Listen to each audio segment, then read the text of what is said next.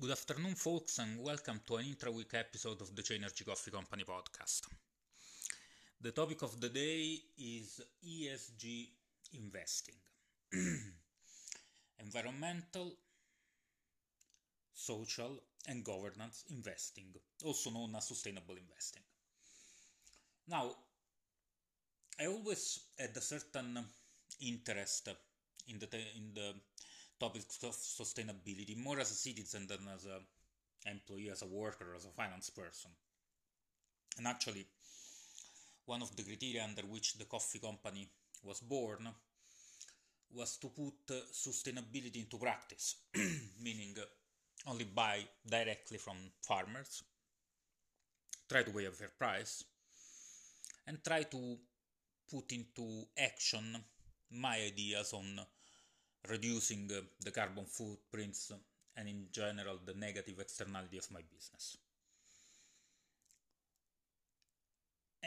And I have to say that uh, I'm always a bit uh, suspicious when it comes to big financial institutions touting out their ESG investment products, green bonds, green investing.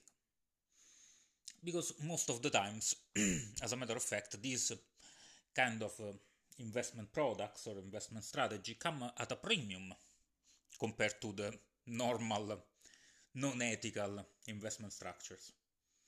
And yet, the, the problem is that uh, you know there is this old way of proverb that says putting feathers up your backside is not going to turn you into a chicken. It's not that if you say that you're sustainable that makes you sustainable, or if you're green that makes you green and uh, it's very easy to deceive well-meaning customers into paying some more for something that at the end of the day is just the same old stuff just dressed in a different way. Am i in banking bashing mood? No. But as a citizen as a father i would like that uh, rather than talking about green investing we really have the, the ability to see how green investing works um, and what is one of the main issues in assessing uh, the viability of a green investment product? One of the main issues is to understand the metrics. For example, let's talk about the financial numbers that we see in a business. For that, we have accounting standards. Accounting, accounting standards are a set of rules that define a common framework under which we measure the performance of a business. And hence, if we read the numbers of company A and the numbers of company B, they're comparable. Company A makes 1 million, company B makes 2 million, company B makes a better profit. Simple, right? Yet, even in the world of accounting standards, there is a lot of diversity. There are national accounting standards, international accounting standards, and then there are US GAAP. And yes, US GAAP and IFRS, which is the international accounting standards that are favored by the European Union, are converging. So numbers should be more or less, how you say, they should be more or less comparable. And yet that's not the case. There are, as of today, material differences to be found if a company would file their accounts under international rule, under US rules, or under some whatever national rule, which might be UK GAAP or Chinese GAAP or Italian GAAP. So, although most people that are investing do not pay attention to this finesse, the results might actually be pretty damning once you start to enter into the details and into the fine print of the numbers. However, no one is interested into that, so people just assume that the numbers that are published are correct and that's it. Okay, whatever. it's for us accountant to be interested in this kind of stuff. However, we're talking about rules that only refer to numbers, and of course they're conventions, so uh, the accounting result of a company is just uh, an approximation of what the real co- the company is really doing. However, it's important once you decide to put your money in a company, you understand how they make money if they make money. and even this, which should be pretty simple, at least in theory, it's numbers, it's bookkeeping, there are all these differences in the various standards. When it comes to green investing, and when it comes to measuring the impact or measuring how green an investment is or good an investment is, the standards are not there. There is no standard. The way of measuring varies so much that you might have uh, some very absurd results under which a business maybe announce itself as carbon neutral and actually it's not because of course if I for example measure only the carbon emissions that I produce within the country that I operate and I'm buying product from abroad let's say coffee you know my carbon emission were very low if I would have measured the carbon emission only in the country where I was operating. But once I put into the picture all the weight of uh, the international supply chain, the carbon that gets consumed in producing the coffee that I sell, the result might be pretty different.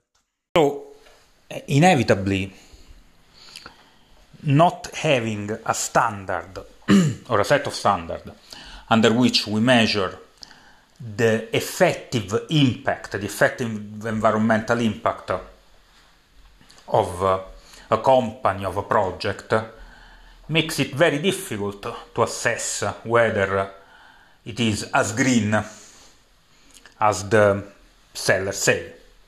Essentially, we need to rely on the representation of uh, our uh, investment broker, of the company that is selling the, the securities, and that kind of defeats the purpose.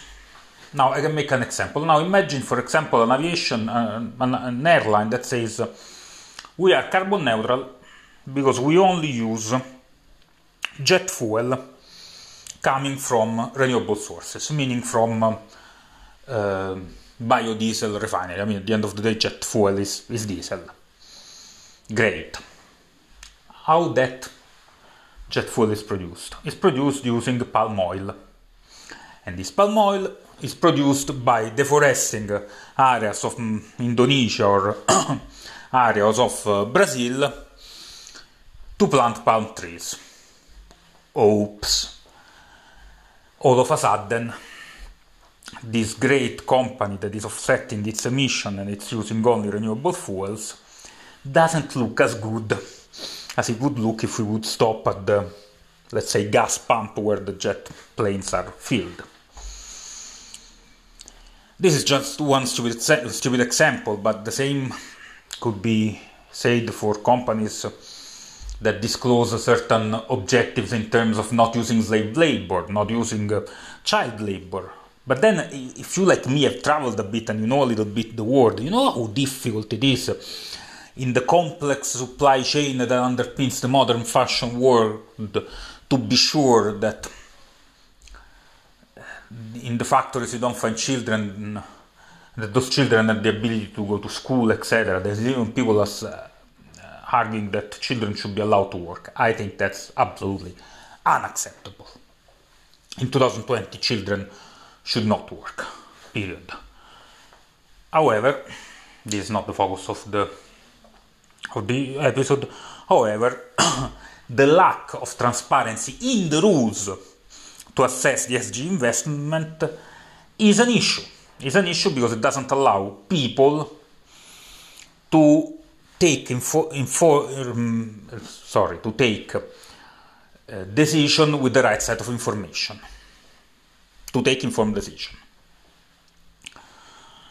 Now there have been a few attempts to develop an appropriate set of standards.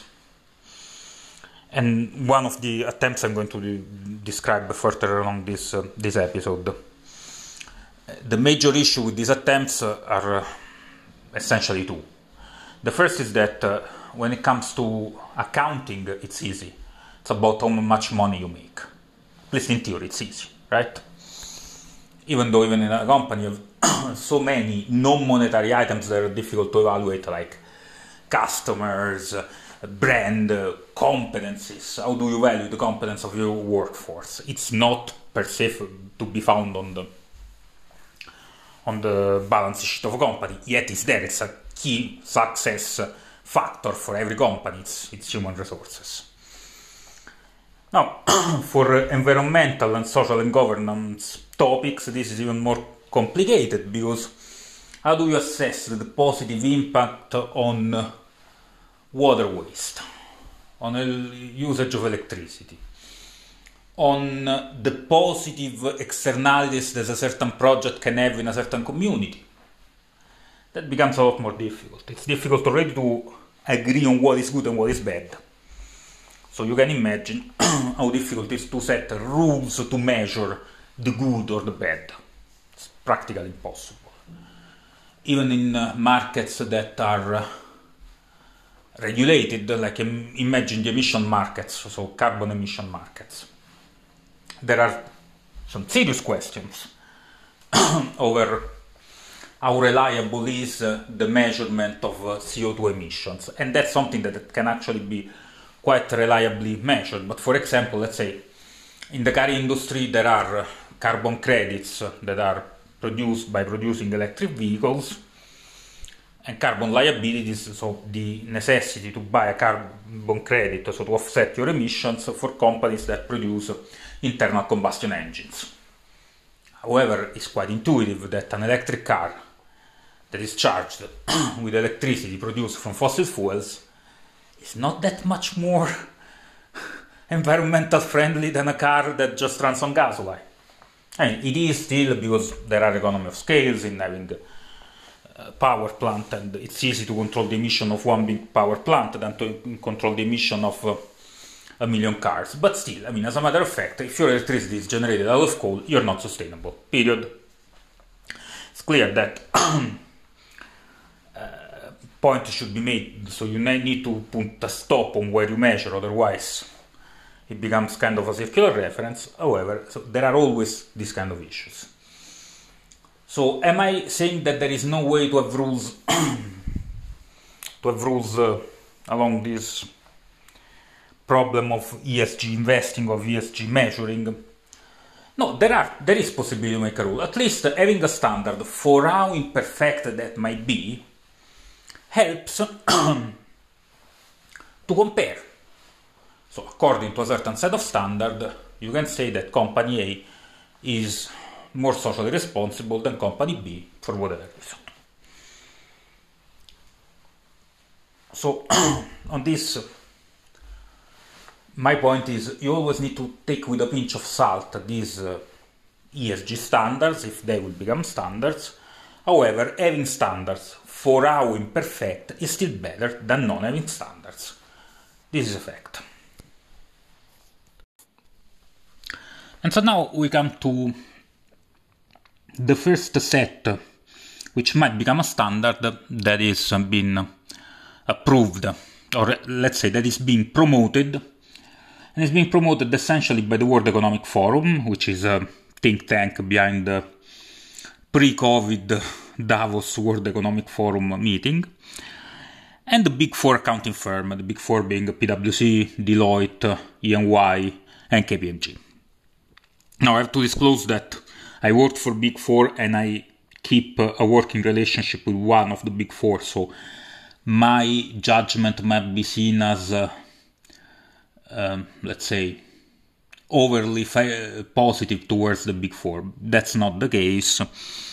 However, I applaud the commitment of the big four accounting firms to develop a standard for something that is becoming important for the investing community. And it's not only important for the investing community, it's important because by being able to lay bare which company does a better job of being a, a sustainable citizen allows also to for people and eventually even for government to decide how to reward and how to punish certain behaviors. Now, the name of this set of standards is nothing to write home about. Stakeholder capitalism metrics. Pretty obvious, right? But that's not the problem. The problem is that uh, there are uh, 21 core metrics, 34 supplemental or let's say optional metrics, and they cover four potential buckets, which is prosperity, people, planet, and governance. Now, you understand that the complexity behind this matrix of of indicators is pretty daunting. Doesn't look like a very linear way to measure things. However, again, we're not looking at a cash flow, we're looking at a number of metrics that self-influence each other, and sometimes they might be even conflicting.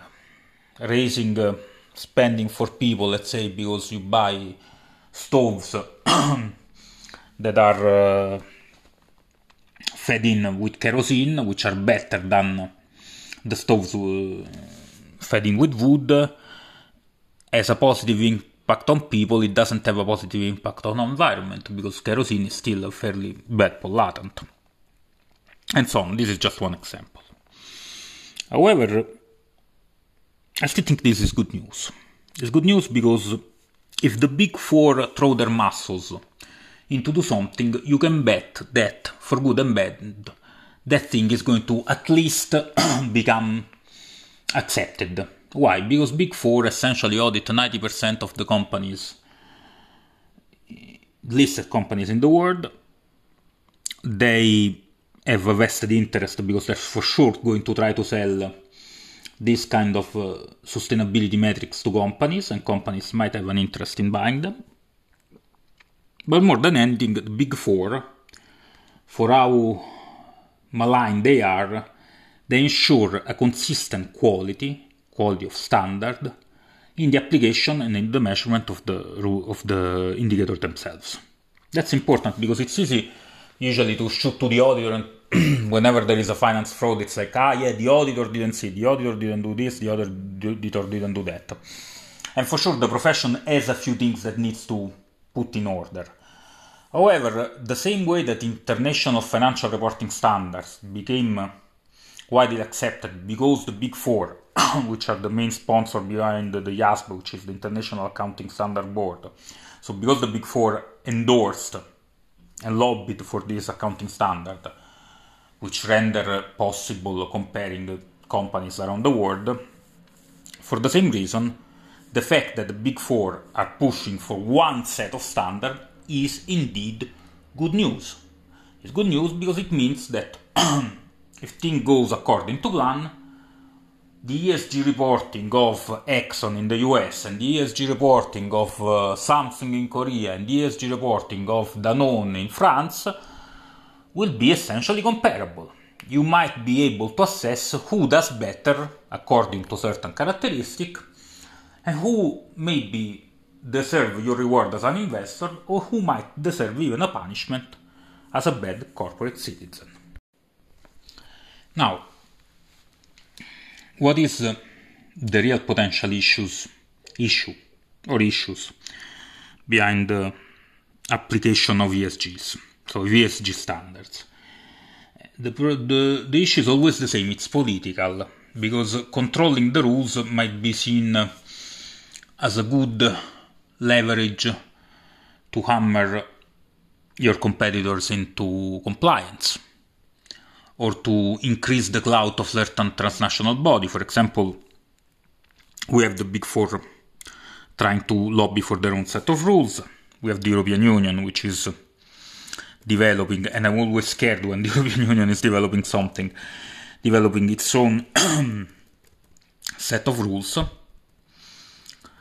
Then we have uh, a few other sustainability, green investment, or the Global Reporting Initiative and Task Force on Climate related financial disclosure. Um, even the Harvard Business School is trying to do its own its own set of rules. So the risk here is that a complex matter is rendered even more complex by too many rules and it becomes essentially uh, more of uh, greenwashing rather than green reporting. However, uh, however, this is still. Uh, I mean, the good news I want to look at is the fact that so many people are starting to understand that there is a need for more consistency in the rule of reporting envir- environmental and sustainability goals and environmental and sustainability financial measures and non-financial measures as well. This will force companies to be more, more transparent. It will probably add a cost of to doing to do business because inevitably any set of rules and any set of uh, reporting guidelines has a cost connected to it, but it will allow investors to have at least a little bit of clarity and not to rely on the smoke and mirrors of the coming financial broker or financial institution to decide on where to allocate their savings. So, to conclude uh, on the topic, uh, I have to say that I favor uh, the approach taken by the Big Four because it's kind of a bottom up approach. It's business trying to regulate itself which means uh, a little bit less burdensome and more tailored approach to reporting. Whereas, for example, the European Union loves to reg- regulate stuff uh, top down, will probably make a much heavier burden for companies. Sometimes this is inevitable because self regulation often fails. I mean, this is a fact. However, on this specific topic, I am already a bit I feel already a bit uneasy about the fact that there are competing efforts and the, the cost which will be put on companies, especially on small businesses, if this is extended past the bigger players. So I hope essentially that the more a more top-down approach is repelled and it's more uh, kind of uh, regulatory bodies known for their flexibility and for their reasonableness come together and propose a set of rules which is feasible. From a company standpoint, uh, this will force uh, companies to take ESG into account uh, when even when talking about shareholder value, because ignoring uh, rules and ignoring the scrutiny that this rule will put on companies is going to destroy value. I mean, we can see it already now. I mean, oil companies have been battered like never before in this year, mostly because of the COVID, but also because there is there seems to be this general consensus that they should be punished. However, the silver lining is that I believe that uh, by setting the right standards, company will be able to focus on a certain set of rules, and that's what company needs, and this will benefit both uh, the investment public, uh, regulators, and companies themselves who will know finally how to structure a proper, sound, and consistent green reporting. So that's my podcast for today. I will uh, be happy to discuss uh, further uh, these rules um, with whoever is uh, interested. I'm not. I haven't. I'm sorry if I didn't go a little bit more in details into the rules, but the rule itself, again, it's 21 uh, key indicators plus 34 additional indicators and four buckets of potential impact. So it's a pretty uh, complicated matters to discuss in a podcast. However, please, as usual, feel free to reach out should you want to need. Uh, so this is everything for uh, today's podcast. Feel free, as usual, to reach out in case you have uh, a more uh, detailed question or uh, a more, uh, let's say, a deeper interest towards this topic, which I think is something that will come with time. Uh, from uh, the Chanergy Coffee Company is everything for today. Wish you a great rest of the week and weekend, and stay tuned for more episodes of this podcast. Thank you, everybody, and have a great afternoon.